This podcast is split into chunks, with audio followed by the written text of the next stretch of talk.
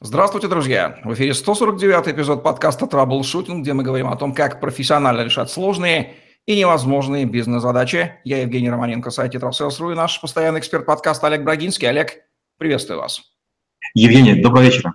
Олег Брагинский, специалист номер один по траблшутингу в России СНГ, гений эффективности по версии СМИ, основатель школы траблшутеров и директор бюро Брагинского, кандидат наук, доцент, автор двух учебников, 10 видеокурсов и более 800 статей. Работал в пяти государствах, руководил 190 проектами в 23 индустриях 46 стран. 20 лет проработал в компаниях Альфа Групп.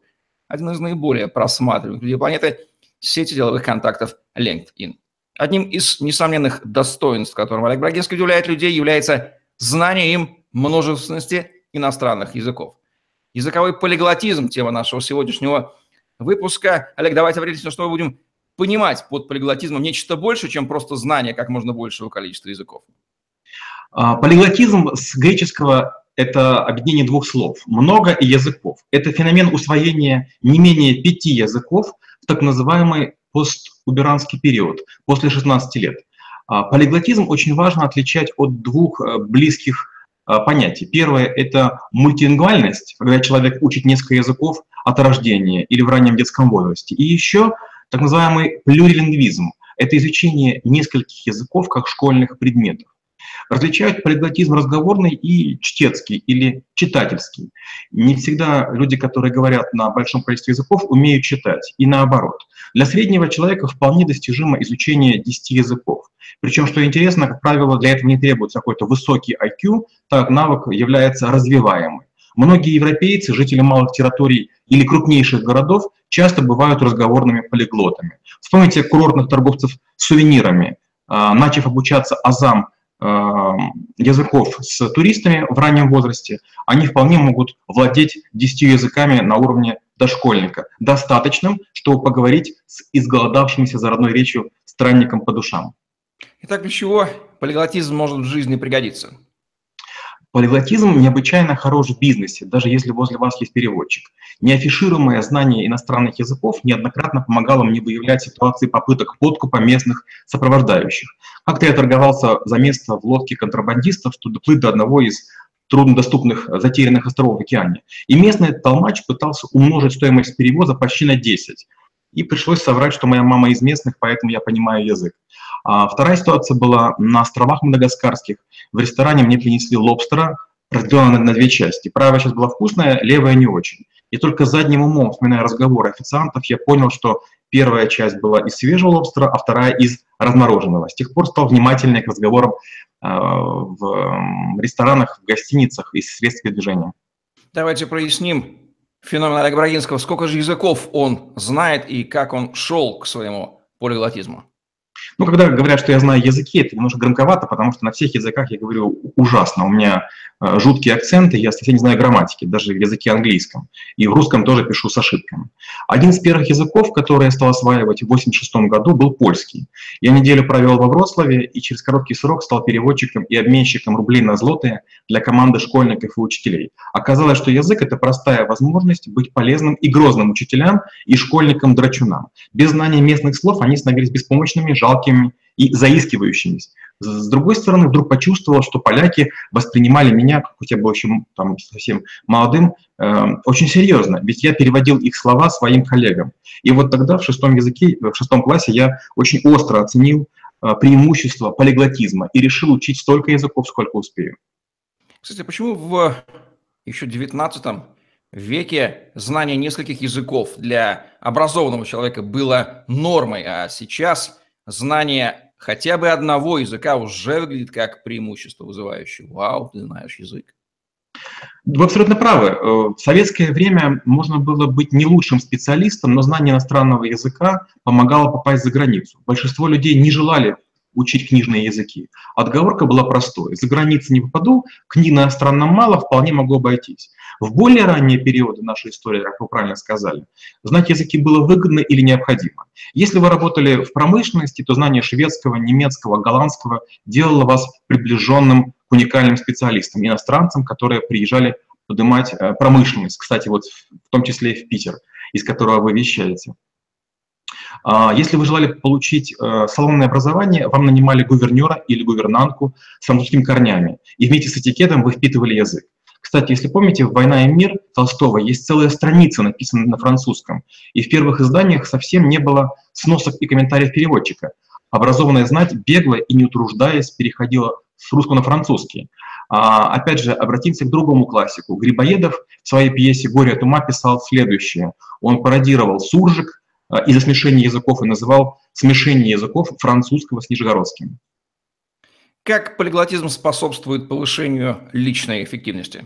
Ой, замечательный вопрос. Знание значения слова на разных языках позволяет понять его суть. Например, от казахского слова «тенге» пошло наше понятие «деньги». Сундук пошел от тюркского, это ящик для хранения предметов с открытой крышкой. Чашка происходит от польского слова «череп». Тетрадь от греческого слова «тетра». Это четверть листа, на которых раньше писали. Батарея пошло из французского. Повидло – это слово чешского и украинского языков. Конверт – немецкое слово. Фильтр от латинского слова «войлок». Кетчуп – это китайский томатный рыбный соус. Газета итальянская, цунами японская, банан испанский, гуляш венгерский, орангутанг по-индонезийски лесной человек. Мамонт – это земляной рог по-монгольски. Табу – это неприкосновенность по-полинезийски. Шахматы – персидский. Португальский фетиш – это волшебство. Катамаран по-тамильски – это язык жителей Шри-Ланки. Это связанные спаренные плавающие бревна. Пельмени на коми-пермяцком языке обозначает ухо из хлеба. Деньги по-цыгански – лаве. Кольцо по-чувашски – серьга. Хлебная сайка – это привет из эстонского. Потрясающе. Борцам за чистоту языка сейчас стоит призадуматься, а какое количество слов вообще заимствовано и стоит ли с пеной у рта а, бороться за то, чтобы только русский язык и никаких иностранных слов. Не бывает иностранных слов, потому что они уже там давным-давно сидят, и мы их считаем русскими. Какое количество языков нужно стремиться такие знать? Максимально возможно или достаточно 40, 50, 100? Лучше знать столько языков, сколько нужно. Если вы родились в СССР, то должны были знать язык своей республики плюс русский. В этом смысле русские слегка обделены и знают на один язык меньше. Грузин, скажем, должен был учить грузинский, русский и, скажем, английский. Считается, что в мире насчитывается около 7 тысяч языков, но буквально на пару десятков языков приходится 99,8% населения планеты. В Азии есть клочок суши, на котором проживает половина цивилизации всей планеты. И главные языки там это китайский, хинди и бенгальский. При этом у китайского, если не ошибаюсь, 10 диалектных групп, у хинди 477 и 4 у м, бенгальских. Кстати, территория Мальдив, которая по площади сравнима с Португалией, на 99% покрыта водой, то есть там очень мало суши. Но 27 атоллов разделены на громадной территории, и даже там, в маленьком крошечном государстве, а, есть люди, которые не понимают друг друга, проживая на севере и на юге. Давайте назовем 10 самых главных языков, которые обязан знать любой уважающий себя полиглот. По нашей традиции у меня будет ответ из пяти частей. А, есть разные списки критериями того, какие языки нужно учить. Первый критерий – это для какого количества людей язык является родным. Тут лидируют китайский, испанский, английский, хинди и урду, арабский, бенгальский, португальский, русский, японский и немецкий, суммарно составляя 3,6 миллиарда человек. Второй критерий – это число стран, где язык является официальным. Тут будет немножко иная очередность. Это английский, французский, арабский, испанский, португальский, немецкий, русский, итальянский, малайский, китайский. 164 страны. Третий список – это объем мирового ВВП, то есть влиятельность с точки зрения экономики. Это английский, китайский, японский, испанский, немецкий, французский, португальский, а, русский, арабский. Это 77% мирового ВВП. Четвертый критерий – это процент веб-сайтов в мировом интернет в количестве страниц. Э, это английский, китайский, японский, испанский, немецкий, французский, португальский, э, итальянский, русский и арабский. 86% страниц. Интегральный же список, который учитывает все предыдущие четыре критерия, даст такой топ-10 языков. Английский, э, китайский, испанский, немецкий, португальский, русский, японский, французский, итальянский и арабский. Это 3 миллиарда человек, 161 страна и 77% мирового ВВП, 85% веб-сайтов планеты. Вот так вот мы описали явление языкового полиглотизма в четких и понятных цифрах, с которыми не поспоришь. А вот критерии знания языка какие? Писать, читать, говорить, на каком уровне его надо знать, чтобы считать, поставить галочку. Вот язык в списке. У разных людей задачи разнообразны. Мне было важно говорить на наибольшем количестве языков, чтобы понимать, что происходит, и решить бытовые вопросы в путешествии самостоятельно. На всех языках, как я говорил, я говорю с жутким акцентом, ужасными ошибками, но владею значительным запасом слов, что нивелирует сложности минут через пять общения. Есть такой термин, называется языковой шум. Через короткое время разговора мы приноравливаемся к иностранцам, говорящим на нашем языке. Мы перестаем замечать изъяны грамматики и произношения. И нередко даже начинаем упрощать речь и имитационно строить предложения не по правилам языка, а так, чтобы было проще понять. Когда я учился на Киевском политехе, в моей группе и в параллельных группах училось много иностранцев, поэтому я знаю несколько вариантов испанского, несколько французского, и переходить между ними не очень сложно. Это как русский, белорусский или белорусский, украинский, украинский и польский. Да, для тех перфекционистов напомним, что сами-то мы в быту на русском языке разговариваем ужасно как неграмотно, нас почему-то это не беспокоит. Поэтому как избавиться от перфекционизма при изучении языка, не стремиться его отшлифовать и переходить к следующему, не зацикливаясь на предыдущем? Есть какие-то лайфхаки? А, вот с этим у большинства людей проблемы, поэтому мы всю жизнь учим язык целую жизнь. Как правило, например, английский. При этом мы насмехаемся над, скажем, таджиками и узбеками, которые знают родной, тот же английский и русский не идеально. Знать иностранный на 5 с плюсом нужно с целью. Если вы переводчик, торговый представитель или часто бываете в регионе, изучение одного языка может длиться вечно, но мы с вами уже говорили в подкасте обучения, лучше учить сразу несколько языков или предметов, чтобы они лучше усваивались. Это кажется нелогично, но исследования доказали, что перемежающееся обучение дает лучшие результаты, чем сольное. Итак, как правильно становиться полиглотом? С каких языков начинать и какими добавлять? А, есть языки простые, есть сложные. Например, в украинском языке есть такое замечательное правило. правило. Як чуется, так и пишется, как слышится, так и пишется. Поэтому язык не сложен в освоении и вызывает радость быстрым прилипанием к языку. Легких языков обычно ранжируют так. Английский, итальянский, испанский, французский, польский, греческий, немецкий. Критерий такой. Если язык можно выучить за 600-800 э, часов, он считается простым и легким для обучения. Какие Пять самых главных ошибок допускаются в приобретении полиглотизма. Ну, первая ошибка – это надежда на хорошее владение языком. Есть такой питерский преподаватель э, Драгункин Александр, я по его методике подучивал английский. У него хороший, но слегка хулиганский подход. Правила специально загрублены, чтобы язык освоить достаточно, но не, не идеально. Идеальный язык полиглот обычно не знает. Второе. Надежда на высокий IQ. Как правило, знание слов и IQ никак не связаны. Поэтому, если у вас высокий IQ, это вам не обязательно поможет учить язык. Дальше. Вера в то, что языки не теряются. Если вы не будете читать, слушать или говорить на языке долго, он теряется почти невозвратно. Причем функция понимания восстанавливается быстро, минут через 10 погружения в среду. А вот говорение только на вторые сутки. То есть вы должны провести полный день в среде и переночевать. Четвертое ограничение из-за того, вернее, ограничение из-за того, что не начал язык учить раньше. В любом возрасте можно выучить почти любой язык до приемлемого уровня. Есть люди, которые уезжают за границу, в Китай, в Японию, в Америку в 70-80 лет, и язык осваивают неплохо. Пятый – это надежда на языковую среду. Люди часто едут изучать э, языки в другие страны. Например, английский на Мальту но там находятся в группе с гражданами своей страны и все свободное время говорят между собой на родном. И, естественно, эм, иностранный язык не пристает. Какое соотношение самостоятельного обучения и прибегания к помощи третьих лиц для обретения навыка прагматизма? Я не верю в обучение с преподавателем. Я английский учил в свое время по аудиобиблии, которую на аудиокассетах мне дал переписать одногруппник в начале 90-х. Немецкий я учил по детским сериалам, японский по аниме, хинди по лекциям на видеокассетах, китайский по компьютерной игре в стратегию. Позже я перешел на тайскую программу Funny Words, которая позволяет интерактивно учить до 60 языков выделил 30 наиболее употребимых на планете и стал их учить скопом, по два занятия в день на разных языках. Более-менее освоил 28, на которых пытаюсь говорить. Я не использовал преподавателя, я не использовал учебники. Если такое наблюдается ли, что последующий язык учить тем легче, чем больше языков уже знаешь?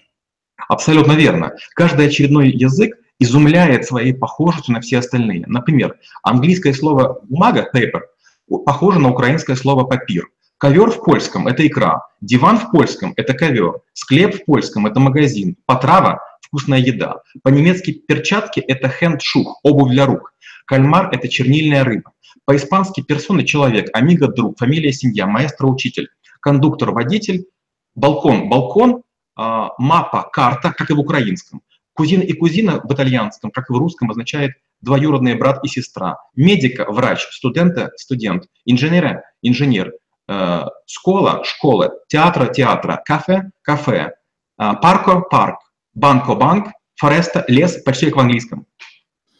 Не осознается ли глубоко смысл легенды о Вавилонской башне, когда обладаешь знанием несколькими десятками языков, господи, зачем столько языков? Вернулись бы к одному и понятному, потому что ну, все же люди, все же одни и те же мысли выражают только вот на разных языках. Зачем такое усложнение? Вы абсолютно правы. В свое время в журнале «Техника молодежи» публиковали язык эсперанто. И было как-то так очень модно его учить. Я тоже его освоил. И язык чем хорош? Это язык ограниченного набора слов, простой формальной грамматики, который содержит наиболее употребимые слова на планете, надерганные из разных языков. Как жаль, что на нем не говорят. Это наиболее логичный язык, наиболее простой. Но, к сожалению, кстати, недавно я разговаривал, кстати, в Питере с преподавателем языка, а он сказал следующее, что русский язык потому сложен и часто нелогичен, потому что это старославянский и славоцерковный, которые соединили вместе. Вот Михаил Булгаков с вами не согласился бы насчет аспиранта в рассказе «Самогонное озеро». Он очень непотребно называется в этом языке, называет его крайне противным. Ну, наверное, потому что с ним разговаривал подвыпивший, собственно, носитель этого языка. Особенности полиглотизма у мужчин и женщин есть ли? Есть, да. Не зря говорят, что мужчины и женщины с разных планет. У нас разные речевые особенности. Как следствие, некоторые языки содержат в себе особые варианты мужской и женский. Скажем, в чукотском языке различия по а, по полу отличаются даже фонетики. Мужчины говорят одни звуки, а женщины в этих же словах используют другие. Различия ярко проявляются в лексике. Некоторые слова запрещено произносить женщинам, чаще всего имена мужа и его родственников, а также слова, которые по звучанию похожи на имена. В таких случаях женщины используют описательные выражения или придумывают новые слова. Похожие нюансы были в казахском, киргизском языках. В многих языках даже существует раздельная литература, скажем, в азиатских языках, в Китае, в Корее, в Японии, в Лаосе, в Бирме, в Камбодже. Там есть раздельная литература для мужчин, раздельная для женских. А, и там отличия в частицах. Разница настигает полиглотов в речевом этикете. Я нередко заучивал в Азии женские фразы и становился посмешищем.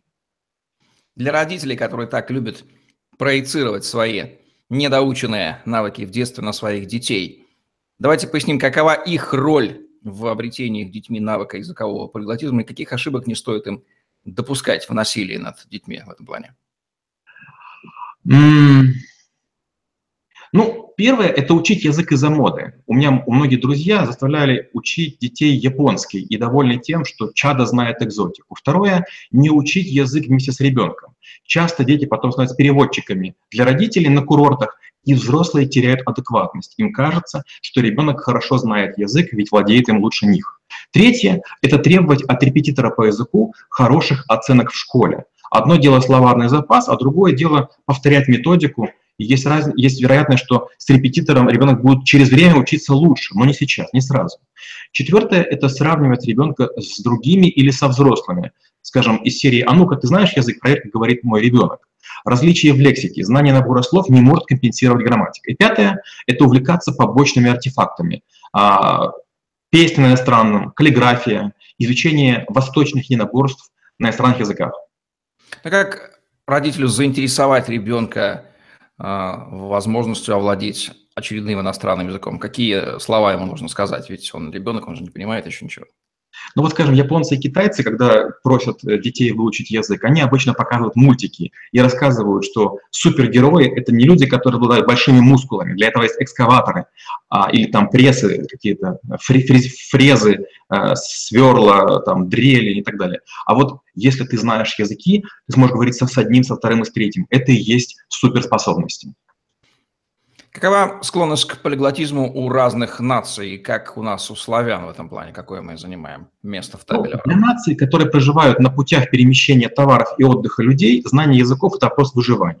Для малых народностей, которые стиснуты территориями соседних крупных держав, знание языка обоих соседей – это практически гигиеническое условие. Знание столичных наречий родного языка позволяет работать в крупных городах страны, иначе вас будут считать недалеким провинциалом.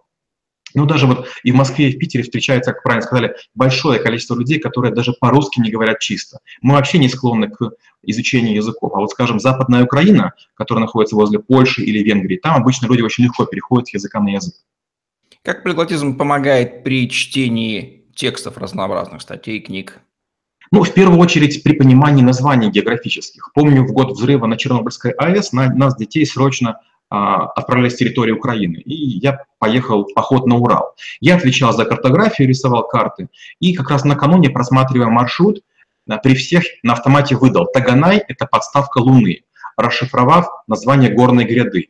Озеро Инышка – это называется рядом расположенное. Я пояснил как бы название озера автоматически. А рядышком было другое озеро, называлось Тургаяк. Это называется, так, перевод такой примерно, озеро с почетной стороны. То есть в описании маршрута, как сейчас помню, были курумы, а курум с тюркских языков – это россыпь валунов. То есть, получается, водопады из камней. Получается, когда вы знаете языки 1, 2, 5, 10, вы автоматически вдруг начинаете притягивать э, понимание корней или сущностей в свою жизнь.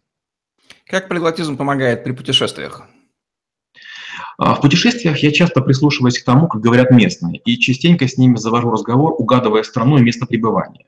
Из-за попыток звукоимитации, бывает, получаю бесплатную колу, там, пиво, мороженое, орешки, чипсы. Это, конечно, не самоцель, а попытка использовать знания.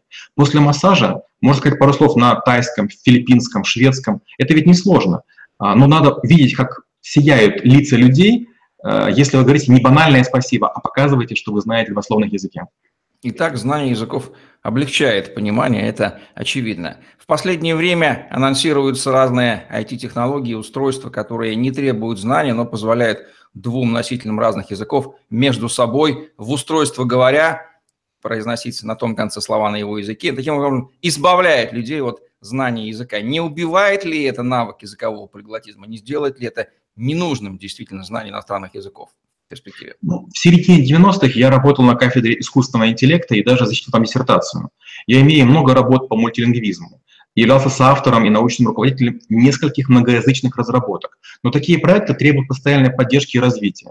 На наших территориях мне неизвестны серьезные прорывы в области полилингвистики. Например, Google умеет переводить указатели, э, скажем, улиц на лету. Японцы создали переводчики для кошек и собак. Но на территориях славянских даже голосовой помощник Siri вполне полезный на английском, практически бесполезен на русском, потому что у нас нет коллективов, способных насытить базу знаний уже полностью готового робота. То есть дай ему знания, он будет говорить, но мы этого делать не умеем, не хотим или не будем.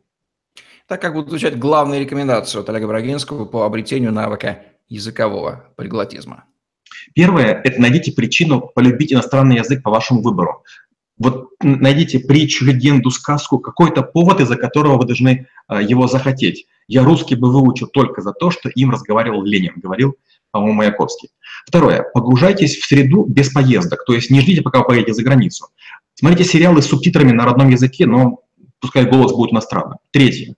Закажите пару иностранных так называемых адаптированных книг, которые вы еще не читали. Такие книги содержат ограниченный набор слов, но каждое из этих слов в конце книги есть в специальном таком глоссарии.